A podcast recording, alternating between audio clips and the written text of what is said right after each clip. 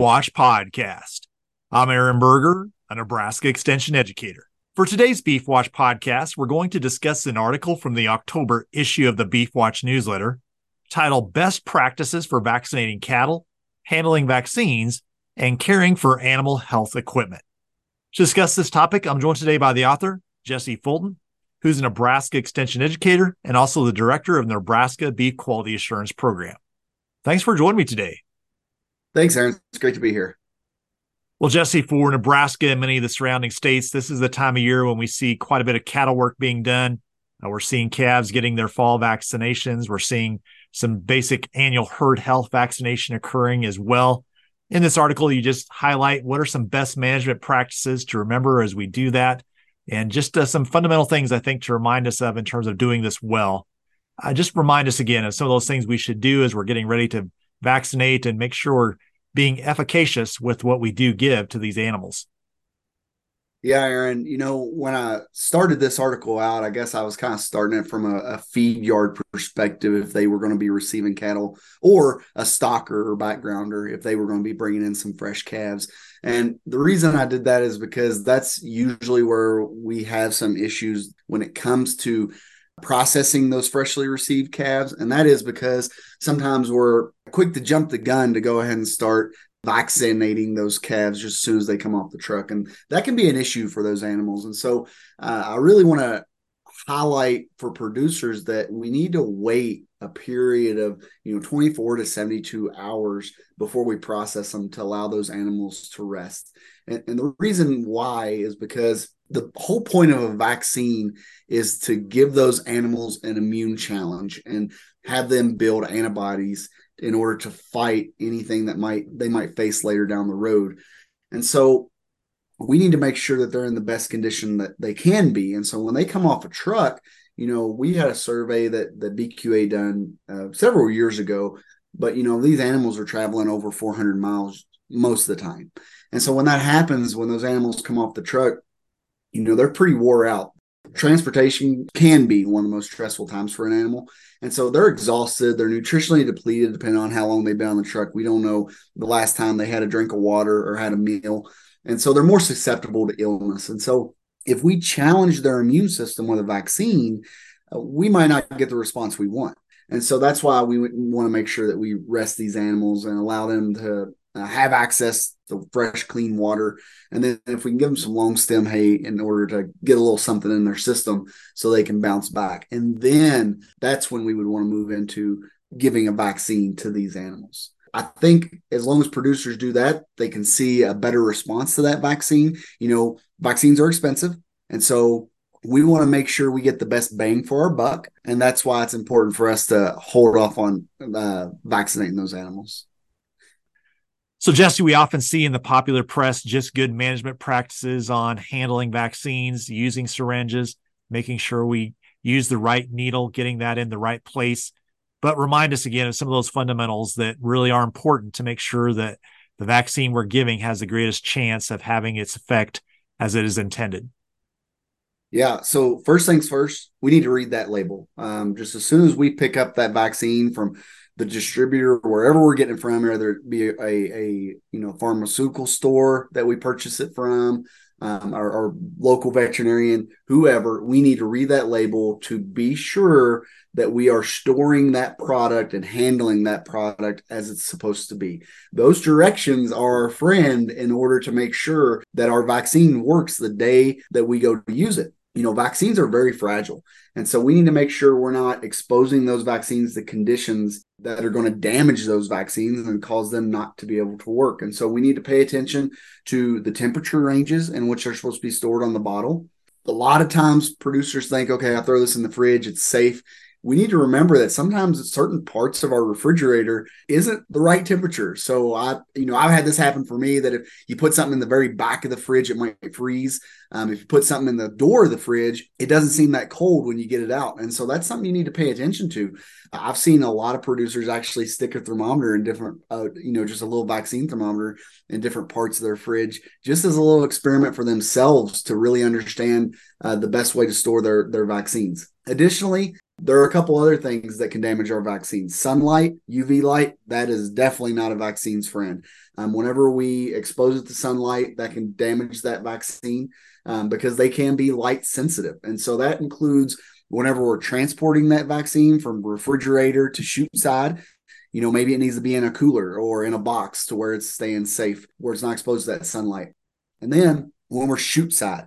You know, there's sometimes where we might have a large vaccine bottle, and so we'll draw it up into our our multi-dose gun, and then we'll leave that bottle set there on the table or something. And so if we're outside and the sun can hit it, then it's practically cooking that product inside of that bottle. The same way with our syringe. If we lay our syringe down on the table because we have a breakdown in the back, you know, a, a gate doesn't latch or something. We need to fix something. And it takes us 15 to 20 minutes to fix that. If our syringe is laying on the table, again, that product is cooking inside that syringe. The same way goes to when it comes to cold. You know, we're starting to get into a period where it's starting to get a little bit colder, depending on where you're at in the state. I know when we woke up here this morning, it was uh, 40 degrees. And so uh, we need to make sure that we're keeping those vaccines warm enough to a standpoint. Um, and so that also means that we could be putting it into a cooler to where it's insulated at a certain temperature. One thing with coolers that I do want to remind producers that if we are trying to keep it warm or trying to keep it cold with ice packs, depending on what kind of situation we're in, you need to remember that if you're using a pack to keep something warm, you don't want that product right up against the pack. The same way for an ice pack.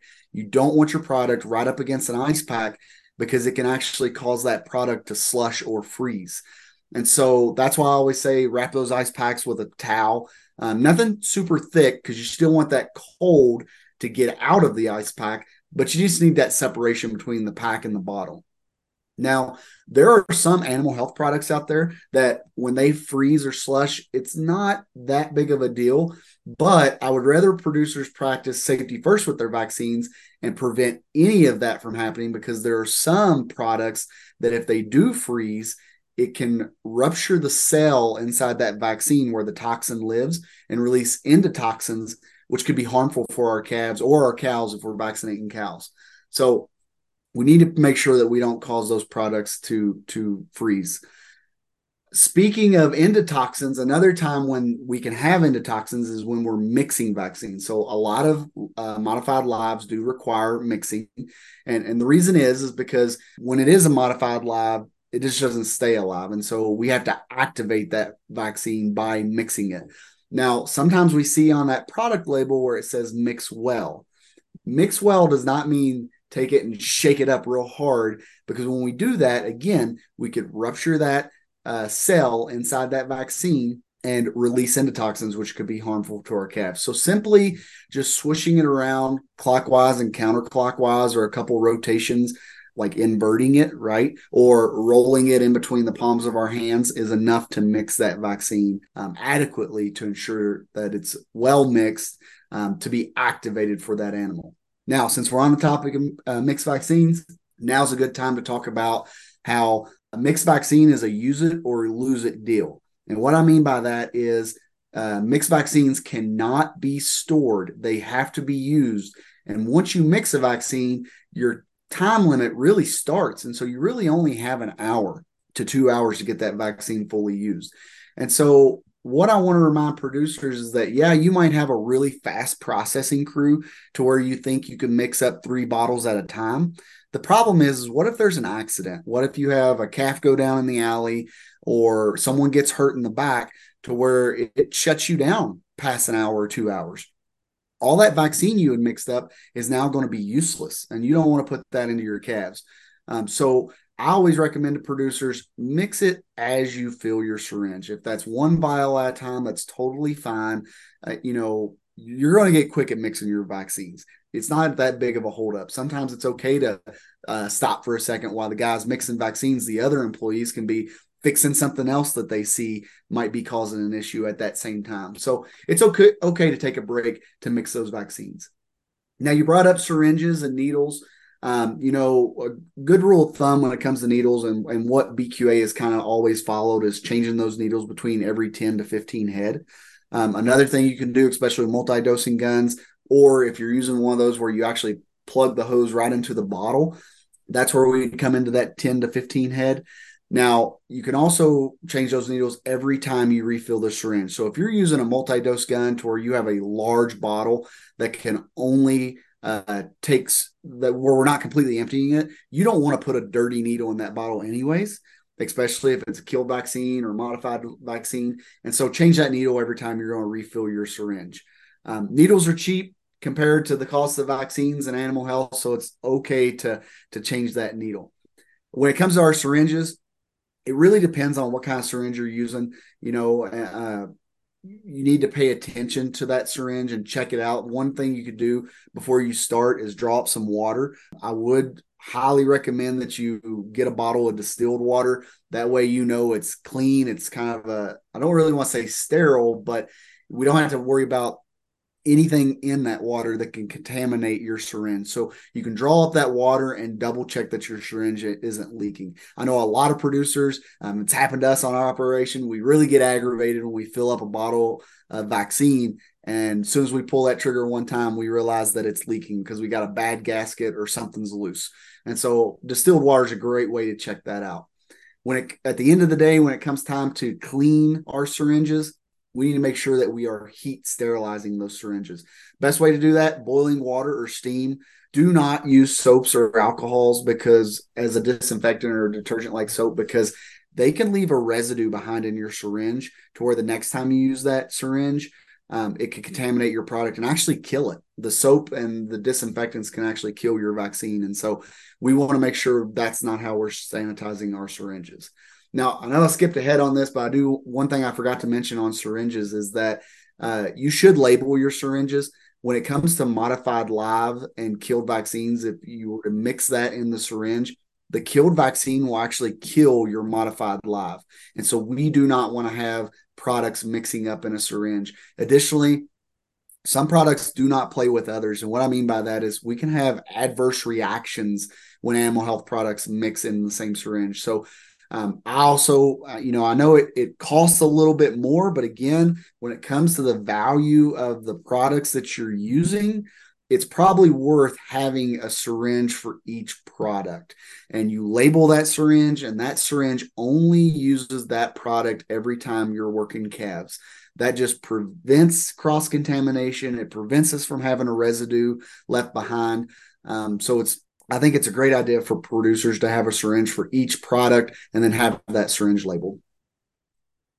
Jesse, you've gone through, I think, all the fundamentals and basics of vaccinations and thinking about how to do that properly. Anything else you'd like to highlight on this today? You know, one last thing uh, is checking our equipment before we start. Uh, you know, I've kind of already mentioned checking for leaks, but one thing on those syringes, you know, as we use them, as time goes on, they start to wear on us. Um, you can get a gasket kit for a lot of those multi-dose guns. They're fairly cheap for you to replace those. Um, when you are replacing those, or you need to lube up a gasket to get it in, uh, vegetable oil is a great option to lubricate that gasket. Additionally, if you start to notice cracks in your barrel, so where your barrel starts to wear, you start seeing little cracks in there, but it's not leaking, you need to understand that those cracks can still house parts of that vaccine or antibiotic that you use. And even though you boil it or clean it, you might not get all the residue out of that crack. And then when things get left behind and it's allowed to dry, or even if it's water that gets in there, moist environments can cause microbial growth. And so we can have that inside those cracks to where the next time you use that syringe again, it's going to damage your product. So as soon as you start noticing cracks in the barrel, go ahead and reach out to the company that own, you know, manufactures that syringe and get you a gasket kit and new barrel on order and get that replaced. Uh, and you know, get that sent out to you. That way you don't have to worry about that. Well, Jesse, good reminders for us today. I think oftentimes we get ready to vaccinate. Maybe we haven't examined our equipment and we get to the chute side and realize, ah, this is not what I thought it was. Just as we prepare, obviously vaccines are important and an expense, but what's even more valuable is getting it done right because we want to make sure that everything we we can do to make sure the animals have a good immune response, which is going to help with their performance and health onto harvest. So thanks for your time today. Appreciate your input. Thank you. It was great to be here. Well, for more information on the topic that was discussed in today's Beef Watch podcast, you can find the article at the beef.unl.edu website. For more information on beef quality assurance program guidelines, would encourage you to check out the bqa.unl.edu website. Again, that's the website that Jesse Fulton maintains as part of his role as the Beef Quality Assurance Director in Nebraska.